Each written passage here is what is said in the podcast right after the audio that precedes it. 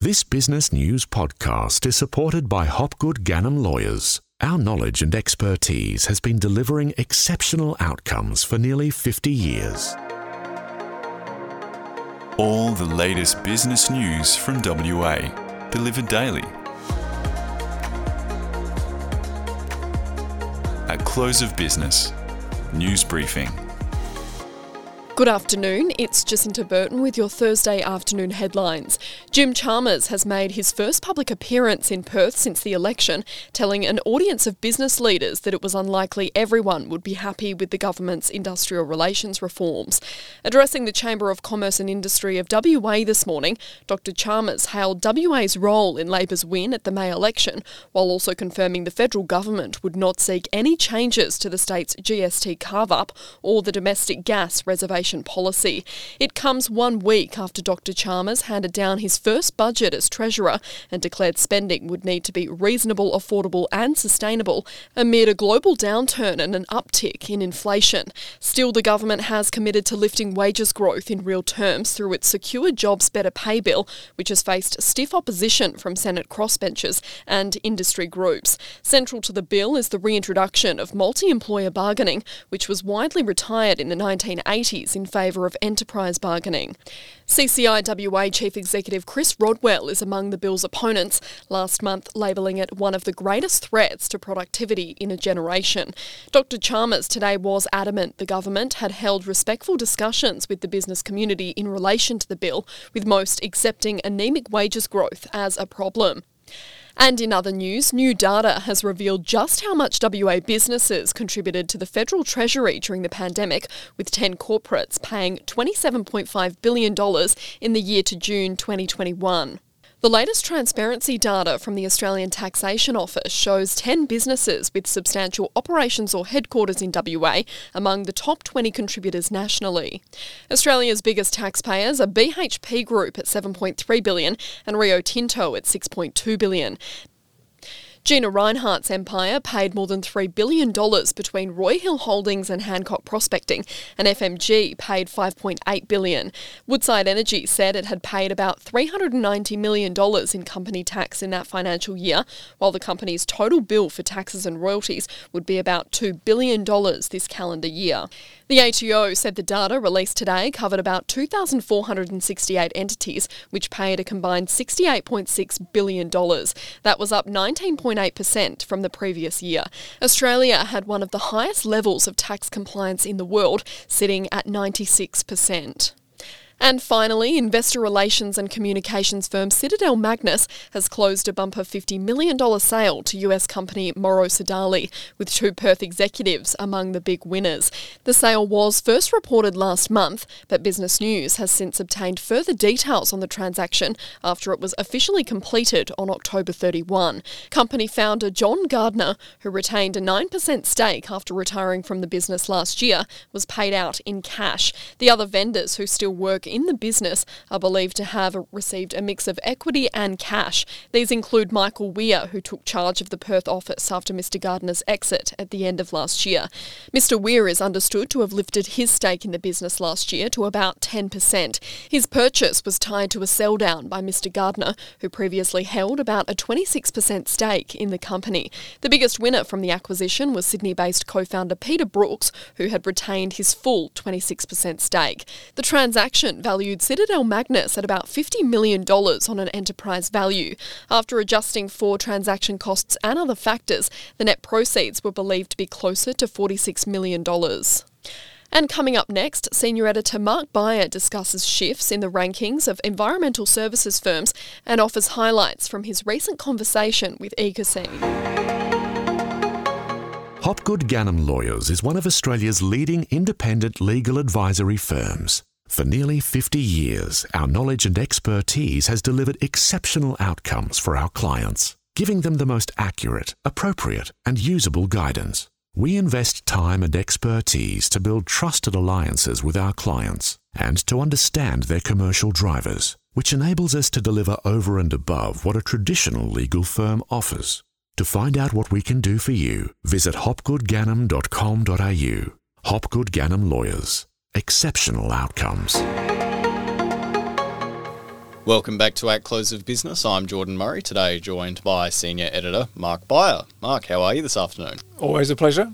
On a Wednesday, we're talking about features, and the feature that leads the latest edition of Business News is environmental services.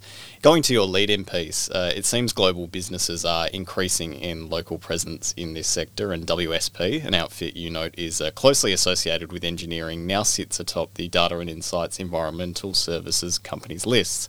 How did they get there, and what other global firms are changing the makeup of this list this year? So, look, WSP is not a brand that's particularly well known in the Australian market, and certainly not in the mining industry, uh, but that's a Canadian company, and from its engineering roots, it's uh, completed at least half a dozen very substantial acquisitions around the world in recent years.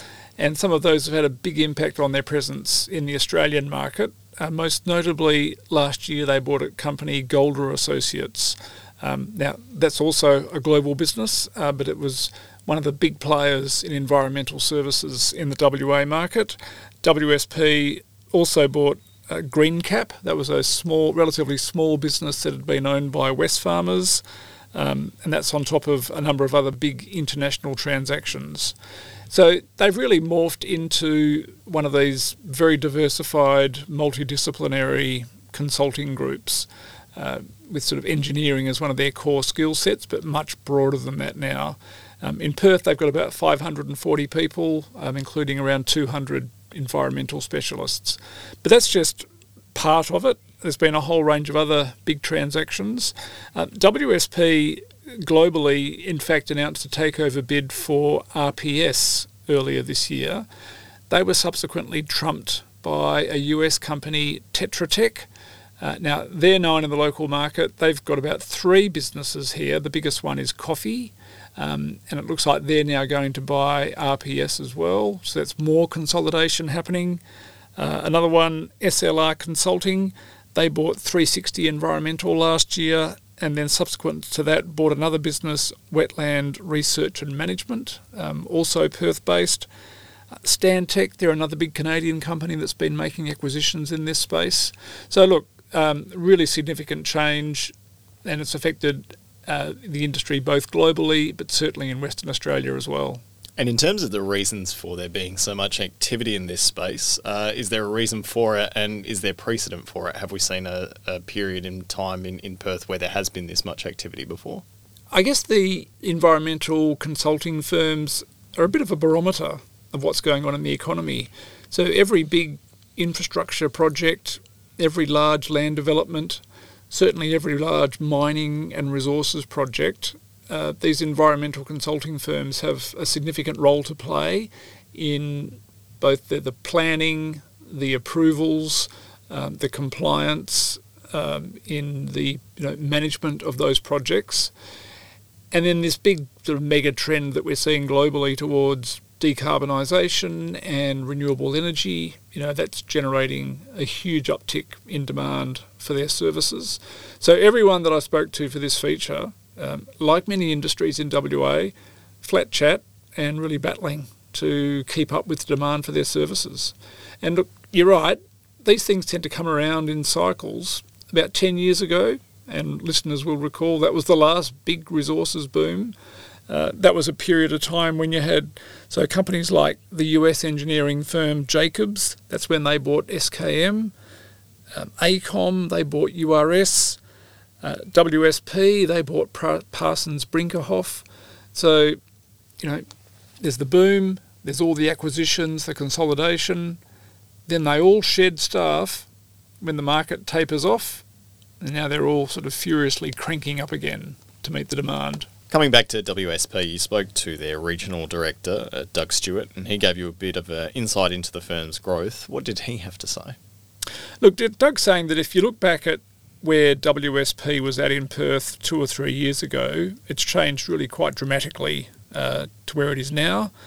Um, I guess for them, a big part of it is that with Golder coming in, the services they've got match up with what they see as the demand in the marketplace. He said, look, you know, Perth's a resources town, so mining, oil and gas, energy, that's a big part of their business now. Uh, that's layered on top of transport, uh, which had always been a big part of the business. Um, so, as well as the acquisitions, he said they've added about 100 people through organic growth. Um, so, they've been furiously out there recruiting uh, to help them keep up with the demand for their services. Given we're in the boom at the moment as well, uh, where else is there room for growth and is there space for other competitors to enter the market? I think every time you see these periods of consolidation, there's always the gap for the small, you know, smaller, nimble players to come in, um, meet the needs of the market, perhaps with a different price point. And so there's a few firms that have been growing quite substantially. So Emerge Associates, they're a Perth-based company. Uh, Western Environmental, um, they're pretty uh, a Perth-based company that's growing, and then national firm Senversa, they've got a growing presence in WA.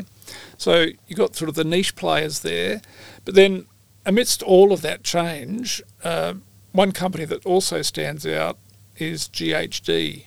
Now they're a bit like what WSP has become, a sort of multidisciplinary services firm um, with a whole range of sort of engineering and specialist consulting services. They're ranked number two on our database for environmental consulting firms. I caught up with Nick Holdsworth. Now, Nick's view is that, and he's been in the industry a long time, worked across a range of firms, and his sense is that GHD has always had a real commitment to the environmental part of their practice rather than being an add on. And one example that he gave me that I found quite fascinating uh, uh, one of their clients is Copenhagen Infrastructure Partners. Now, they're a European organisation, huge in wind energy, and they're looking to develop a couple of very large renewable energy projects, uh, one up in the Murchison region. And you know, the scale of these things that people are talking about is phenomenal. Um, 700 wind turbines, 10,000 hectares of solar panels, and when you're doing a project of that scale, there's just the full gamut of services that a firm like GHD can offer is called upon. Um, so that's sort of an illustration of where the demand is coming from.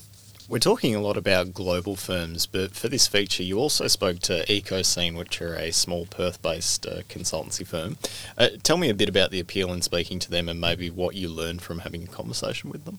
Well, look, I don't know, I'd say mid sized because uh, EcoScene has grown to be quite substantial. Caught up with Julian Kruger, who heads up the business. Now, EcoScene itself has had a corporate restructure.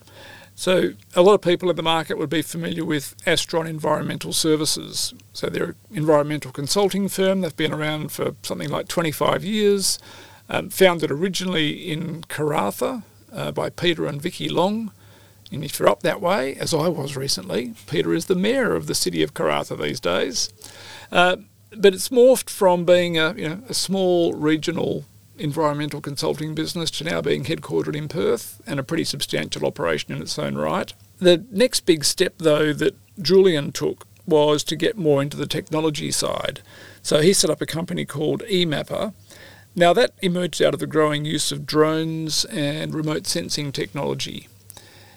He realised pretty early on, though, that drones are just a commodity. You know, everybody can put up a drone. The point of difference, though, is how do you process all the data that you can capture from aerial surveys and aerial mapping? So eMap has got a big software team, and so he's recently brought together those different businesses under the EcoScene banner. And then the third one that he's doing is absolutely fascinating. He's talking about um, I guess, what people call nature positive. So that's a, a, a nascent sector. Um, it's all about the global focus on biodiversity and finding nature-based solutions for climate for climate change. Uh, what does that mean in practice? Well, one specific thing that they're doing is looking to create a market in non-fungible tokens to monetize biodiversity.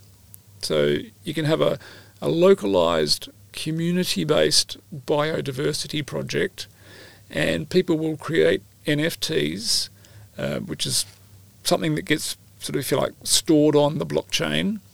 And not cryptocurrencies, mind you, blockchain, very important difference. And it's really a way of people investing in biodiversity. And they're not alone in doing this. Uh, KPMG is doing some support work with them. Uh, Deloitte's put out a big report on it. The federal government themselves uh, talking about establishing a market uh, for biodiversity certificates. So it's pretty out there. Um, but it's really fascinating to see a Perth company at that leading edge. An excellent read in the latest edition of Business News, which you can pick up now, or if you'd like, head online to businessnews.com.au, scroll down to the special reports tab. In the meantime, Mark, thank you so much for your time. Thanks, the Jordan. latest business news delivered daily. Subscribe and rate the show wherever you listen to your podcasts. For all the latest business news, visit businessnews.com.au.